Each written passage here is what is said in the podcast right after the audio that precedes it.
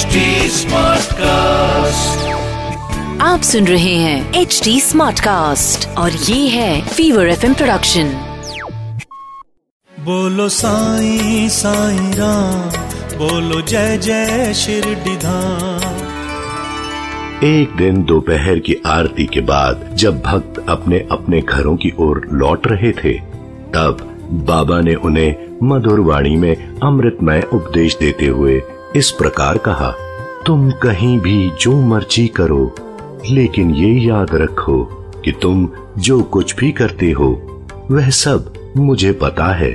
मैं ही सब जीवों का स्वामी हूँ और सबके हृदय में वास करता हूँ। संसार के जितने भी जड़ चेतन जीव हैं, वे मेरे ही उदर में समाये हुए हैं।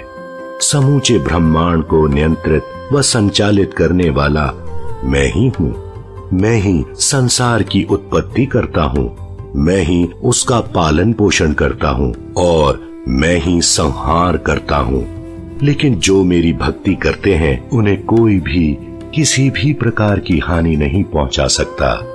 जो मेरी भक्ति से विमुख वंचित रहते हैं वही माया के मक्कड़ जाल में फंसते हैं। सारे जीव जंतु, संसार में दृश्यमान विद्यमान जो कुछ भी है, वे सब मेरे ही प्रतिरूप हैं। साईं बाबा के ऐसे अनमोल अमृतोपदेश को सुनकर हेमांड पंत ने निर्णय कर लिया कि भविष्य में वे साईं बाबा के अतिरिक्त किसी भी अन्य मनुष्य की सेवा नहीं करेगा। बाबा ने उन्हें नौकरी मिल जाने की बात कही थी। वह बात उनके मन मस्तिष्क में बार बार उभरने लगी। उन्हें लगा कि क्या ऐसा हो सकेगा, क्या उन्हें नौकरी मिल सकेगी। अंततः उन्हें नौकरी मिल भी गई। फिर भी वे स्वतंत्रता पूर्वक एकाग्र भाव से साईं बाबा की जीवन भर सेवा करते रहे।